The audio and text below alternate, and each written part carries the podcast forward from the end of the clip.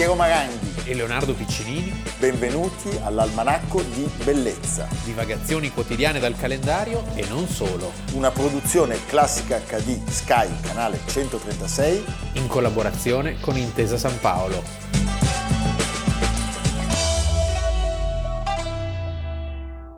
Oggi parliamo di Via Paolo Sarpi, sì. No, parliamo di Paolo Sarpi. Cioè... È pieno di vie, di luoghi dedicati alla memoria di Paolo Sarpi in Italia. A Bergamo, ad esempio, lo skyline è dominato da questo enorme edificio che è il Liceo Paolo Sarpi, che è una vera istituzione. Tu hai fatto il Sarpi! Il Sarpi a Bergamo è un classico e Sarpi era considerato, nel momento dell'Unità d'Italia, diciamo la personificazione del concetto di libera Chiesa in libero Stato e libera Chiesa, eccetera. Cose insomma, che i francesi avevano già scoperto. Già da un po'. Noi ci abbiamo messo un po' di più. Senza ghigliottina. Sì. Teologo, astronomo, matematico, fisico, anatomista, letterato, storico e anche prete. Paolo Sarpi è stato uno dei più brillanti intellettuali dell'Europa del suo tempo. Siamo tra il 5 e il 600, siamo nel momento in cui a Roma ci sono le scorribande di Caravaggio, sì, dove succedono cose stupende, e a Venezia, diciamo, a un certo punto la Serenissima incomincia a distaccarsi, a rendersi più autonoma rispetto al potere papale. L'evento che scatena questo irrigidimento dottrinale della Chiesa è il Concilio di Trento.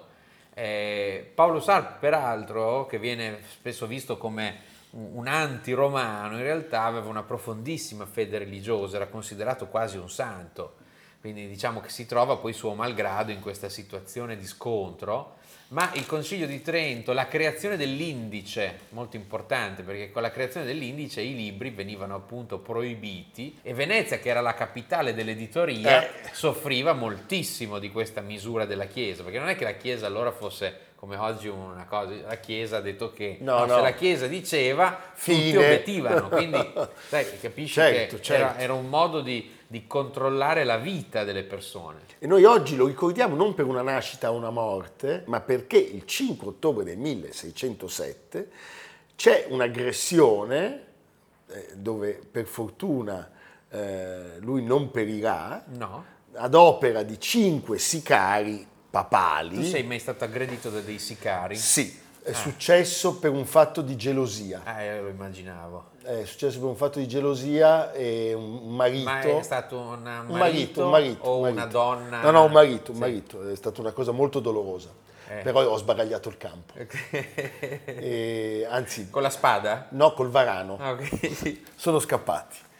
Anzi, no, non è vero, ci siamo nutriti con i loro corpi per molti giorni. No. Allora, cosa succede? Si tenta di silenziare a colpi di pugnale la sua voce, che è fortissima e fierissima a favore della Serenissima, sì, e scandalosa per i nemici, tra virgolette, di Roma. Una voce importante perché era uno dei più grandi intellettuali del suo tempo. Esattamente. E poi era furbo, nel senso che non commette lo stesso errore di Giordano Bruno. No. E quindi... Non va. No, di quella pira lo rendo fuoco, lui non vede. Lui scampa. Allora, Paolo in realtà è Pietro, figlio di Francesco Sarpi, nato a Venezia il 14 agosto del 1552. No. È un periodo di grande subbuglio religioso, lo sappiamo, luteranesimo, Concilio di Trento. Suo padre Francesco era un mercante che in realtà viene ricordato molto più per la sua indole violenta, cioè era più un combattente. Friulano. Dedito all'armi, sì, perché era nato a San Vito del Tagliamento.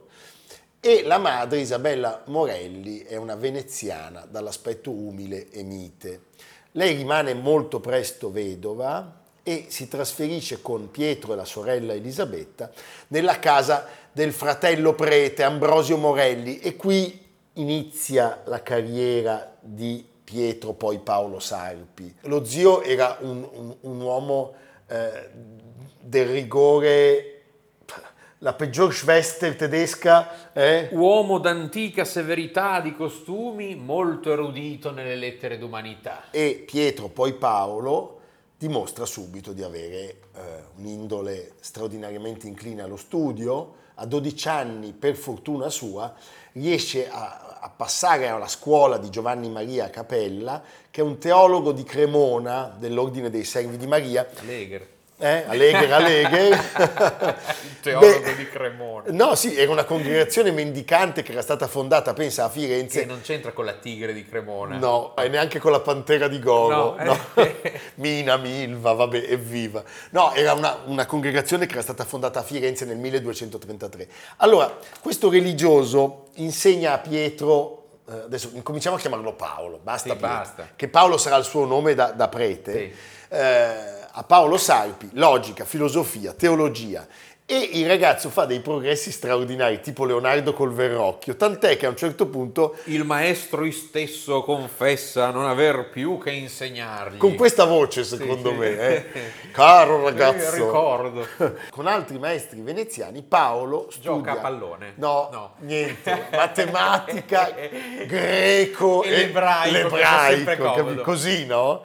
Proprio sull'esempio del suo maestro cremonese Capella, e soprattutto proprio per la sua inclinazione a una vita di studi, nel 1566 lo stesso Sarpi entra nel monastero veneziano dei Servi di Maria. Che oggi non esiste più, era a Cannaregio. C'è su Strada Nuova, c'è il monumento a Santa Fosca dedicato a Paolo Sarpi. Io ci passo sempre.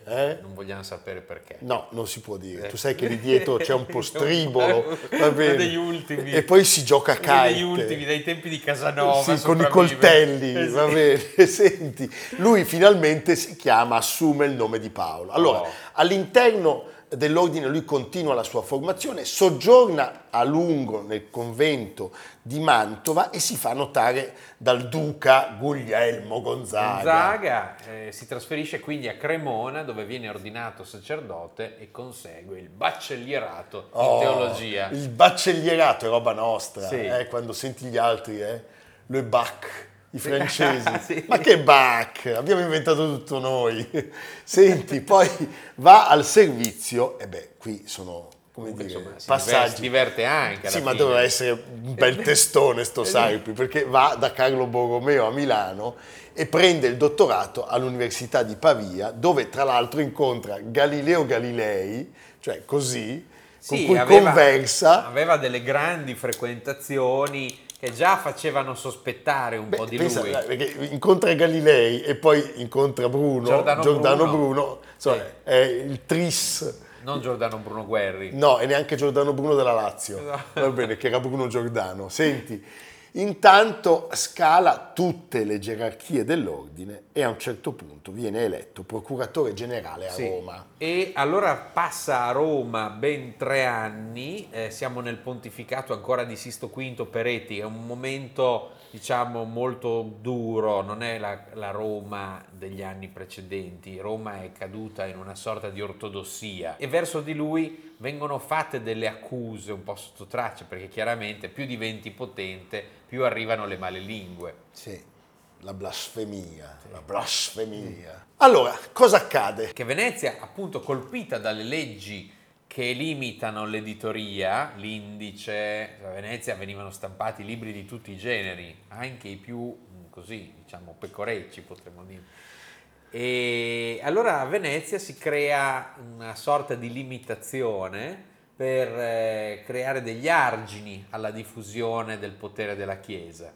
E nel 1604, questo lo trovo un atto stupendo, il Senato veneziano proibisce alla Chiesa la fondazione di luoghi di culto senza l'autorizzazione della Serenissima stessa. Si crea quindi un conflitto di competenze, un po' come la lotta per le investiture. Bravissimo, e poi il colpo di grazia i veneziani lo danno stabilendo che i religiosi responsabili di reati gravi in terra veneziana siano giudicati dai tribunali civili. Che anche questo, diciamo, visto con gli occhi di oggi è giustissimo. È giustissimo, allora boom! Allora no, nel 1606 vengono incarcerati 2 sacerdoti colpevoli di reati comuni. Chi sono? Uno è Scipione Saraceno, molestie a una nobile parente, e l'altro si vola alti.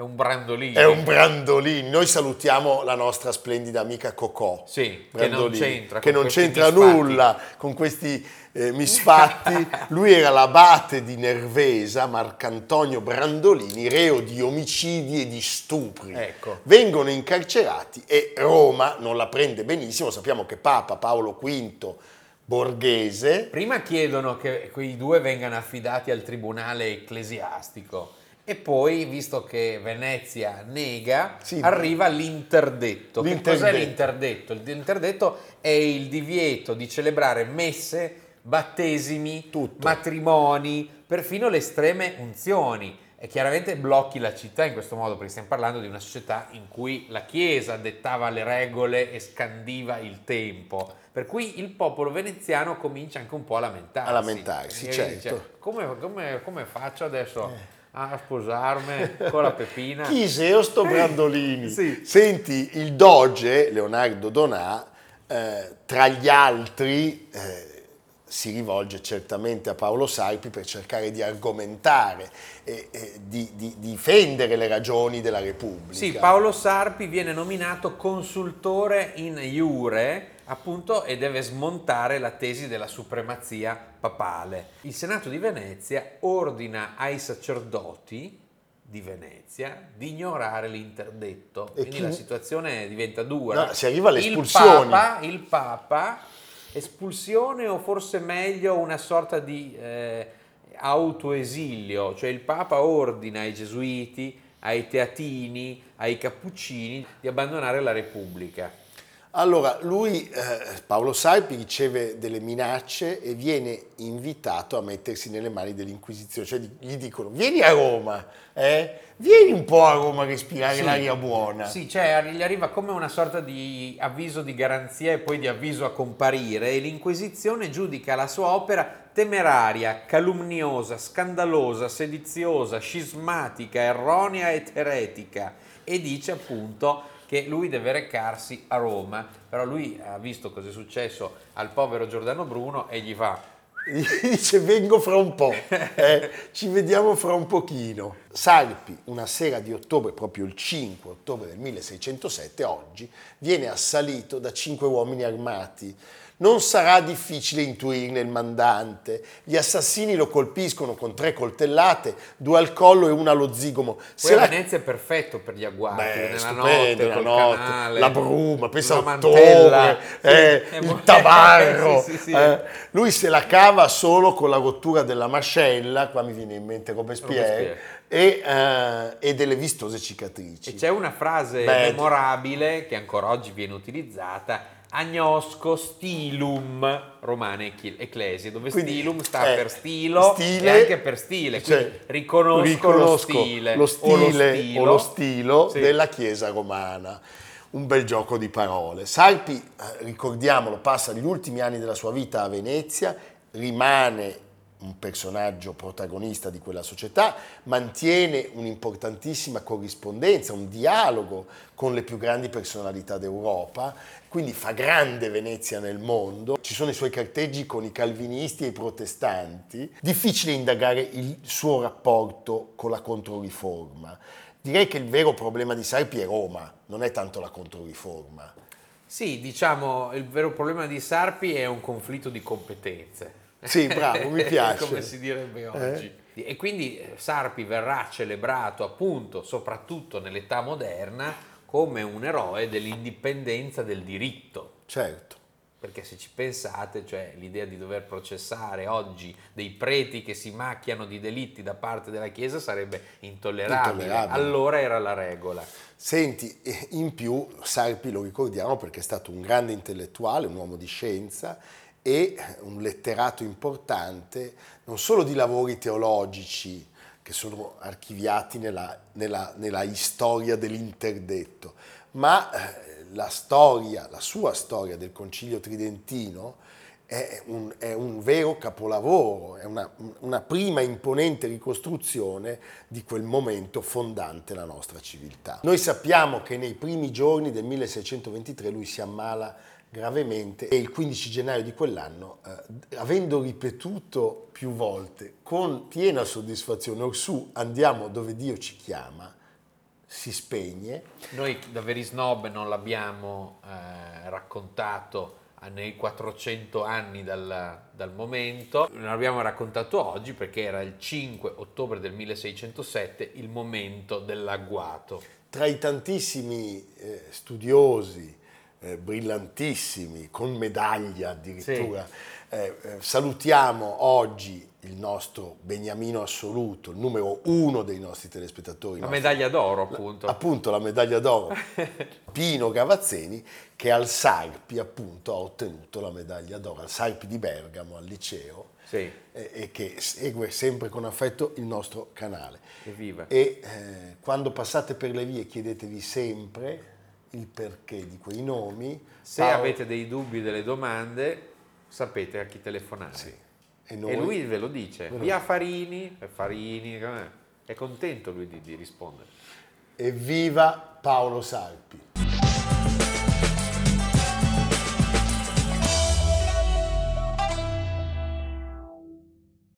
Franco Franchi e Ciccio Ingrassia. Sì. Con loro c'è un re assoluto della storia, sì, purtroppo cinema, non in uno dei suoi momenti va bene migliori, che è Buster Keaton. Vorrei solo citare il Bereghetti che dice: stringe il cuore a vedere il grandissimo Keaton, vecchio e stanco, annegare in questo mare di banalità. Sì, però sì, perché detto di dire che Franco e Ciccio non hanno mai goduto di una critica particolarmente amica, però in realtà questi due personaggi sono due pezzi da 90 della comicità popolare, e negli anni 60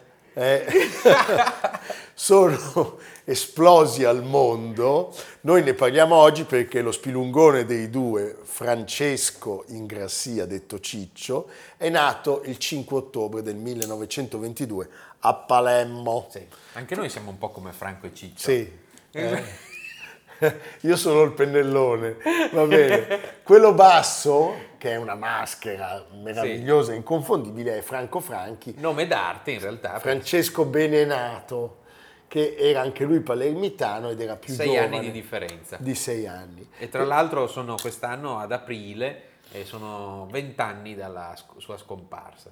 Pensate, questi due signori hanno fatto insieme 112 film, sceneggiature scarne. Erano soprattutto in un periodo molto concentrato, direi 50-60. Facevano 10 film all'anno, erano sceneggiature che erano completamente appoggiate sul loro talento di improvvisatori e sul fatto che questi due attori avevano fatto televisione, teatro, e avevano, come dire, anche un repertorio di spiritose canzonette che li aveva formati. Abbiamo avuto delle coppie di grande successo, perché Franco e Ciccio, Bud Spencer e Terence Hill, tutte coppie di grandissimo successo proprio di incassi. Certo, Cocchi e Renato, Ricche Gianni. Sì. Va bene, senti, che cosa avevano in comune? In partenza l'essere siciliani, l'essere di Palermo e la miseria nera. Ciccio era il quarto di 5 fratelli, Franco era il quarto di 13. Non avevano certamente grandi possibilità, soprattutto non avevano la possibilità di studiare, e però erano molto dotati di umorismo e di una grande capacità di osservazione. E soprattutto avevano un mito, un idolo, che era Totò. Totò, esattamente.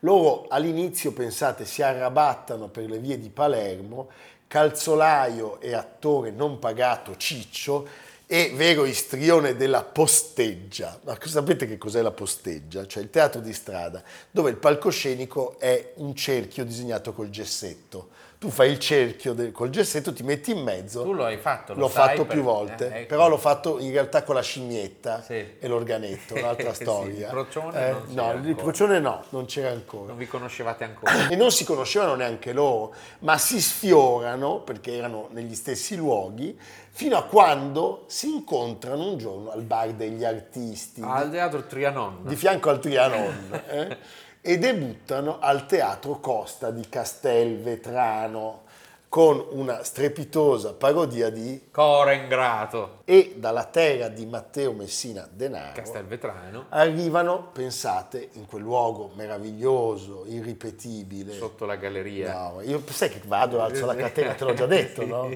Fallo anche tu. Secondo me non già l'hanno dopo che l'hanno sentita questa cosa. Il Teatro Margherita di Napoli, c'è una catena, la alzi, apri e scendi. Meglio non dirlo. È un posto di una bellezza. Vengono notati da un uomo generosissimo. Sì, da Domenico Modugno, che è il primo a credere in loro. Che li fa debuttare come comparsi in un film di Mario Mattoli, Appuntamento a Ischia, e poi da protagonisti nell'Onorata Società di Riccardo Pazzaglia. Se li trascina dietro... Quindi è Napoli, diciamo, il luogo della loro salita agli onori della cronaca. E poi appunto con lui, loro sono nel Rinaldo in campo, c'è la mitica, meravigliosa... 3 somari e 3 briganti. Esattamente, e la protagonista femminile, le abbiamo dedicato meritatissimo un almanacco a Edelia Scala. Allora, questo tour de force non ha precedenti nel cinema italiano, neanche Totò ha girato così tanto, cioè loro facevano addirittura... In alcuni anni hanno fatto più di 12 film, più di uno al mese. Sì, anche perché diciamo la sceneggiatura appunto era molto così, molto improvvisata. E devo dirti però che se li riguardi, oltre a loro c'erano delle comparsate di attori caratteristici che erano strepitosi. Beh, c'era un mestiere pazzesco in queste professionalità. E poi prendevi ispirazione, non dovevi neanche fare troppa fatica, cioè usciva un film che diventava famoso, tu facevi la parodia, sì. Quindi gli agenti segreti, i sanculotti, i gringos, i mafiosi. Erano sempre, e anche i film di guerra, sempre amatissimi dal pubblico, sempre detestati dalla critica, non gliene fregava niente. Perché... No, anche perché non nascevano con quell'intento, diciamo, era un intrattenimento, era teatro portato al cinema. Certo, chi se ne frega della critica, sì. E diciamolo, c'erano anche degli incassi stratosferici. E quindi quello che in qualche modo tutti. Le migliori pellicole le girano con Lucio Fulci, che è quello che gli dà i ruoli, cioè Ciccio è quello un po' più serio e un po' più colto, anche dal profilo. Franco è la stupida spalla, e nella loro filmografia però vale la pena ricordare alcuni momenti insieme. Quello che abbiamo visto prima, 2 Marines e un generale, 1965. Luigi Scattini appunto con Buster Keaton. C'è Il gatto e la volpe con Comencini, 1972, Le avventure di Pinocchio, Ci saranno i fratelli italiani, La giara in caos, e permettetemi c'è Che cosa sono le nuvole, episodio di Capriccio all'italiana, Pierpaolo Pasolini, che è un regalo per il cuore e per la mente, guardatelo, è un film a colori con loro due, c'è Totò, c'è Ninetto Davoli, Laura Betti, Domenico Modugno. Però, come sempre, quando il successo diventa troppo, cominciano gli screzi. Un po' come l'almanacco, che non sappiamo quanto possa andare avanti, perché il successo è talmente inarrestabile. No, beh, poi questa cosa che ti continuo a vedere con Cairo, sì. Nei bar. Sempre nei bar, sì, esatto. La 7, sì. Le sirene, e poi ho visto ultimamente le sirene della polizia, ho visto le sirene. Ho visto ultimamente Leonardo, che per esempio oggi voi non lo potete vedere, ma ha dei pantaloni alla Zuava, sì. Per cui secondo me anche alla Rai lui potrebbe con il nuovo corso, certo. E vabbè, certo, è andata così. Allora, loro iniziano a litigare e che cosa accade? Ciccio vorrebbe essere più selettivo nella scelta delle proposte. Franco invece va bene tutto. No, ha una sorta di incontrollabile ansia accaparratrice. Vengono chiamati, pensate, da occasione perduta, certo. Vengono chiamati da Mario Monicelli per l'Armata Brancaleone. Ma loro sono un po' a pesci in faccia. Cioè, no, si presentano tutte e due con i rispettivi avvocati. Aiuto. E a quel punto Monicelli dice, ma questi qui sono matti, non li prende, non se ne farà niente. E poi c'è da dire che hanno fatto un po' il loro tempo. Sì, arriva il cinema poliziottesco e pecoreccio, e quindi... loro rimangono indietro. Fanno fatica ad aggiornarsi su questi registri e non vogliono. Si separano nel 1972 e dopo la separazione Ciccio viene colpito da un esaurimento nervoso e poi farà un primo film da solista con Florestano Vancini, La violenza, quinto potere, dove emerge peraltro la sua verve drammatica. Voglio una donna! Che poi verrà riproposta in Amarcord da Fellini e in todo modo da Elio Petri, con cui vince il Nastro d'Argento come attore non protagonista. Quindi si afferma come un artista tutto tondo. Questa scena tutti la conoscete, meravigliosa, la suorina fa scendere Ciccio Ingrassia dall'albero. E come fa a farlo scendere? Gli dice una frase che non sono mai riuscito a comprendere, a decodificare. Poi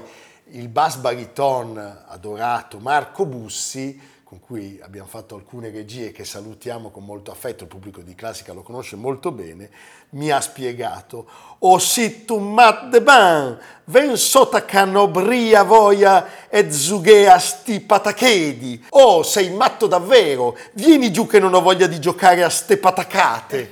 No, vabbè, ragazzi, ma di cosa stiamo parlando? Stupendo. Franco prova una carriera da cantante, la sua voce è bella, c'è un Sanremo, c'è Canzonissima, c'è il Festival di Napoli. E sia lui che l'altro, diciamo, si cimentano, come già ai loro tempi di coppia collaudata, con la parodia di due grandissimi film di enorme successo. Ultimo tango a Parigi di Bernardo Bertolucci e quindi l'anno dopo Ultimo tango a Zagarol. Anche se lui si è molto pentito. Sì. Perché dice che ha tradito, perché a un certo punto si vede il sedere. Sì. Mereghetti ha scritto: Franchi si può permettere lunghe scene in cui gigioneggia alla Marlon Brando e con indubbia abilità. E certamente è un film così riuscito a metà.